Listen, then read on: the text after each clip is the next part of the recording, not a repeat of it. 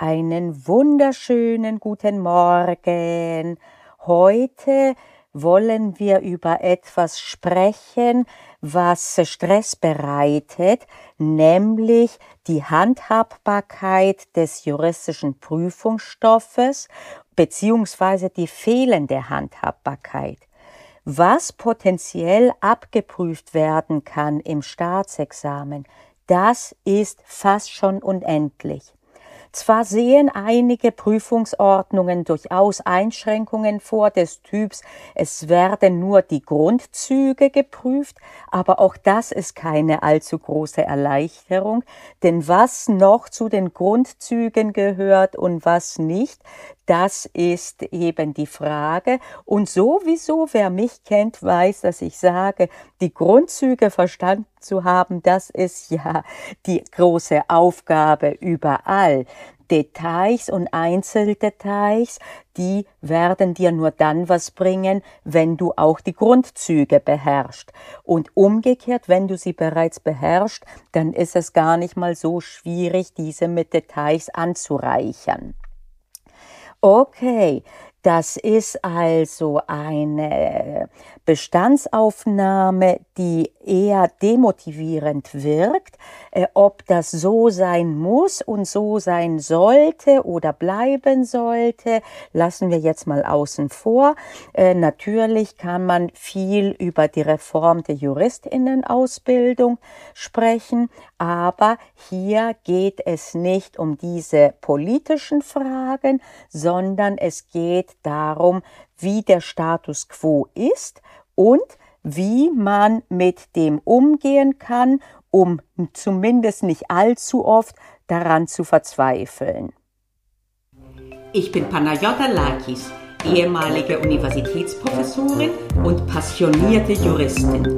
Neben mir sitzt Justus, das Juramaskottchen. Zusammen sind wir Jura-Examen stressfrei. Der Mitgliederbereich, in dem du echte zivilrechtliche Vorlesungen richtig vom Original findest. Und das Beste daran, du kannst sie wann, wo und so oft du willst anschauen, wenn du die App nutzt, sogar offline. Leider muss ich es so sagen, wie es ist.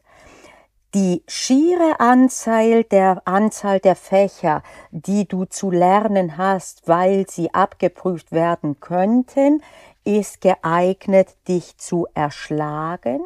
Es gibt keinen echten Stoff, das irgendwo stehen würde, äh, genau das wird geprüft oder genau diese Themen werden ausgenommen.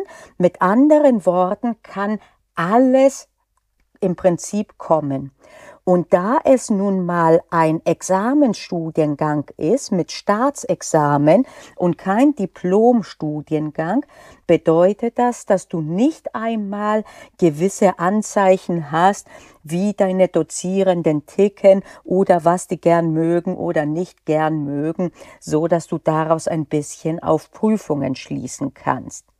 Mit anderen Worten, man muss es sagen, wie es ist, wenn du als Aufgabe dir nehmen solltest, Jura oder genug zu lernen, dann ist es eine unlösbare Aufgabe und zwar, das ist kein subjektives Unvermögen, das ist objektive Unmöglichkeit.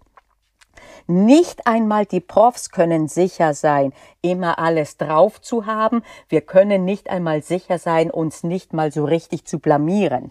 Denn etwas nicht zu wissen, das hat auch eine noble Form. Ich erkenne, dass ich das nicht weiß, ich erkläre, warum ich es nicht weiß, was ich erstmal denke, dass ich mir das anschauen werde und nächste Woche dazu was sagen werde.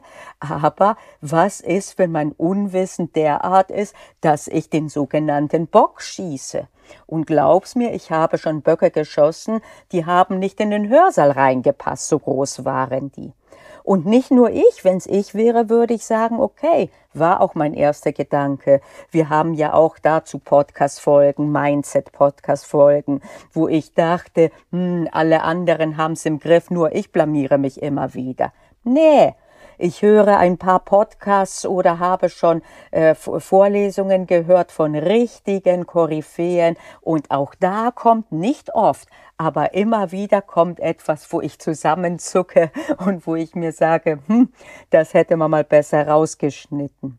Und wenn das so ist, dass nicht ich, ich sowieso schon mal gar nicht, dass selbst die ganz Großen es nicht kriegen, tja, was willst du denn dann machen, ne?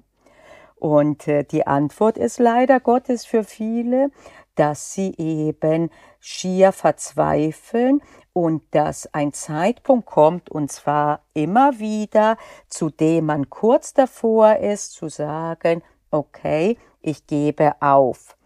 Und äh, das wäre aber sehr schade. Und das ist das, was mein Fokus ist in dieser Podcast-Folge. Nicht dir noch einmal mehr Stress zu machen, indem ich dir noch einmal in Erinnerung bringe, wie unmöglich es ist, irgendwann genug gelernt zu haben. Okay, was also tun? Auch ich komme immer wieder zu dem Punkt, wo ich mir sage, hätte ich doch ein anderes Fach gewählt, denn Jura ist nicht nur riesig und als solches nicht beherrschbar, dann wäre das nur eine Frage der Zeit. Da könnte man sagen, okay, äh, kurz vor der Verrentung äh, habe ich es drauf, wie es bei anderen Fächern mal ist. Äh, Physik, Chemie, irgendwann beherrschst du die oder zumindest deine einen Bereich. Klar, da gibt's auch mal die eine oder andere äh, jetzt neue Entwicklung, aber die ist identifizierbar. In Jura haben wir alle paar Jahre irgendeine Modernisierung, die keinen Stein auf dem vorherigen drauf lässt. Wir haben Gerichtsentscheidungen. Es ist eine ständig sich windende Wissenschaft, die sich absolut weigert irgendwo, dass man die sozusagen in den Griff kriegt. Und wenn das wirklich so ist, dann ergeben sich für mich und in den Punkten, wo ich dann denke, oh, hätte ich nur was anderes gewählt, erinnere ich mich an folgende Punkte. Erstens sage ich mir, wenn ein Problem so richtig systemimmanent ist, wie in diesem Fall, dann bin nicht ich irgendwie defekt, wenn ich dieses Problem habe und auch nicht, wenn ich irgend immer wieder mal mich schwer tue, mich zu motivieren. Also erstens, es liegt nicht an mir quasi, Der sagt mal, Schatz, es Jura sagt, Schatz, es liegt nicht an mir, an dir, es liegt an mir. Es liegt wirklich an Jura, am System, in der Natur der Sache. Warum?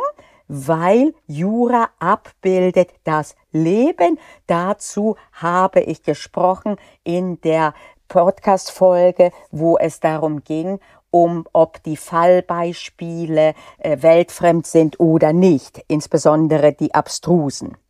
Okay, also erstens, es liegt nicht an mir, es liegt an Jura. Zweitens, viele Studierende haben bereits das Staatsexamen, also das habe ich mir früher gesagt, weil mittlerweile habe ich es auch, ergo ist es machbar. Und wenn es grundsätzlich machbar ist, dann heißt es, es ist machbar.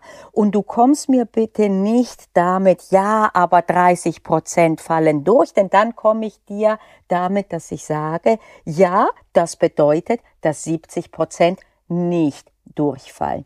Ich sage nicht, es ist unmöglich durchzufallen. Ich sage nur, es ist nicht unmöglich. Sogar die größere Wahrscheinlichkeit ist, dass du bestehst. Es ist also machbar.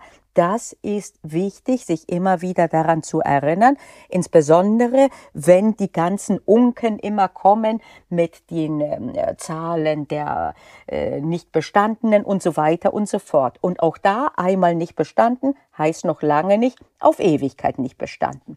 Also, erstens war Problem ist systemimmanent und jeden bekannt, auch den Prüfenden. Zweitens, es ist machbar, denn mindestens äh, mit dem mindestens lasse ich mal außen voll, das ist vom Bundesland zu Bundesland unterschiedlich. Denn die meisten schaffen es. Okay. Dritter Punkt, den ich dir mitgeben will, ist folgender. Wenn du wartest, bis du dich richtig bereit fühlst, dann wirst du schon mumifiziert sein und immer noch weiter lernen wollen. Um da Nike jetzt mal zu zitieren, irgendwann kommt der Punkt, wo ich sage, just do it. Und dann, wenn es mehr zu lernen gibt, als in einer akzeptablen Zeit gelernt werden kann, bedeutet es was? Du wirst Prioritäten setzen wollen. Und da ist Jura wieder mal nicht anders als das Leben als solches. Es gibt durchaus ein zu viel an Vorbereitung, so dass manchmal sogar schlechtere Ergebnisse geschrieben werden, weil dann die Basics äh, irgendwann unten durchfallen. Zumindest wo das Mehr an Ergebnis den Aufwand auf gar keinen Fall rechtfertigt. Letztlich also geht es auch um, nicht auch, sondern um Prioritäten, um eine Planung und auch um ein bisschen Mut. Irgendwann ist der Punkt, wo du dir sagst, jetzt ist genug, ich mache Feierabend. Oder jetzt ist genug, ich gehe, ich melde mich zum Examen an.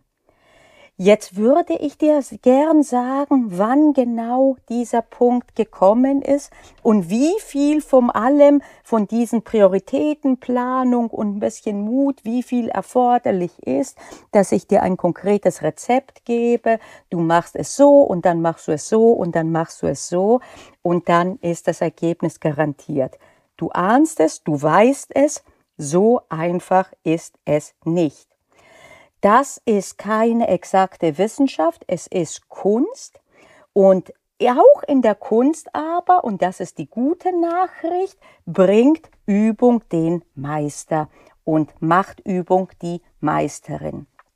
Eine Sache ist immer gut, nämlich bewusst zu handeln und äh, nicht nur immer sich getrieben äh, treiben zu lassen von dem Stoff und dem zu versuchen hinterher irgendwie zu hecheln, sondern mutig irgendwann zu sagen, so mache ich es und so probiere ich jetzt erst einmal aus. Das ist ein Punkt, den dir niemand abnehmen kann, weil jeder von euch eine andere Aus, einen anderen Ausgangspunkte hat, äh, andere, äh, anders reagiert auf äh, Pläne. Für den einen müssen sie strikter sein, für den anderen weniger strikt. Der eine fühlt sich sicherer, äh, wenn er doch noch äh, ein paar Monate drauflegt. Und wenn das nicht zu viele sind, ist das ja auch kein Problem. Äh, und die andere sagt sich, Freischuss auf jeden Fall. Und wenn das als erweiterte Übungsklausur ist.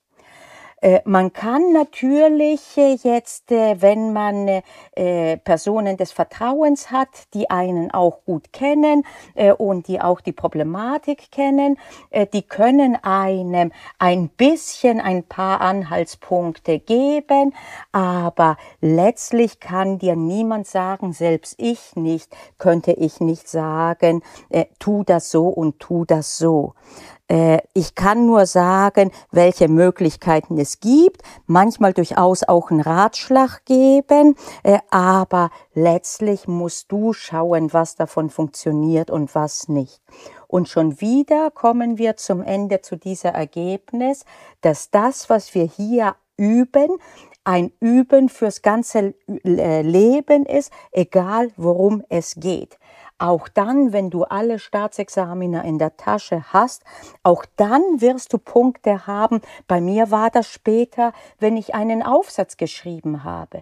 Noch schlimmer, die Habilschrift. Wann ist die gut genug, um sie abzugeben? Ha, da kann man echt lange warten. Wann ist die Präsentation von dir gut genug, um sie der Chefin zu zeigen? Wann ist der richtige Zeitpunkt gekommen, eine Partnerin oder einen Partner äh, zu suchen, zu heiraten, ein Kind zu kriegen, was auch immer. Das sind alles Bereiche, die hochkomplex sind, die in dem Sinne nicht handhabbar sind, dass man sich sagt, so, ich setze mich jetzt drei Stunden hin und danach ist alles klar. Und auch da ist es eben diese Kunst, sich vorzubereiten, Dinge zu überdenken, aber auch nicht zu lange sich vorzubereiten, auch nicht zu lange zu analysieren, so dass man Para Analyse, Paralyse kriegt, äh, an, äh, Analysis, Paralysis, äh, ne, müsste, Analyse, Paralyse müsste das auf Deutsch heißen. Du verstehst, was ich meine, äh, und damit das nicht zu, weder zu wenig noch zu viel wir, wird, ist ein Punkt der Zentrale, der insgesamt im Leben gut ist, Dinge bewusst zu machen. Und äh, das kann auch mal etwas sein, wo man sich sagt, okay, ganz bewusst entscheide ich mich jetzt äh, dazu, eben nicht den besten Plan zu suchen oder zu finden äh, oder was auch immer, aber ich mache es eben bewusst. Und das gilt auch fürs Lernen. Und dann kannst du auch irgendwann bewusst und für dich entscheiden, okay, zum jetzigen Zeitpunkt ist das das Wichtigste für mich und das habe ich jetzt gelernt und ich habe mir Mühe gegeben und jetzt schaue ich, ob das denn auch reicht. Okidoki, danke fürs Zuhören und bis nächste Woche. Na, hast du Lust auf mehr gekriegt? Dann guck dir doch mal den Mitgliederbereich näher an. Das kannst du über die Webseite kurse.juraexamen-stressfrei.de oder du kannst auch insofern reinschnuppern, wenn du auf YouTube gehst, auf meinem Kanal dort, dem Jura-Examen Stressfrei, habe ich eine eigene Playlist, wo ich immer wieder Original-Content aus dem Mitgliederbereich für alle zur Verfügung stelle damit du reinschnuppern kannst und auch damit du was davon haben kannst. Also dann, bis nächste Woche, schätze ich mal.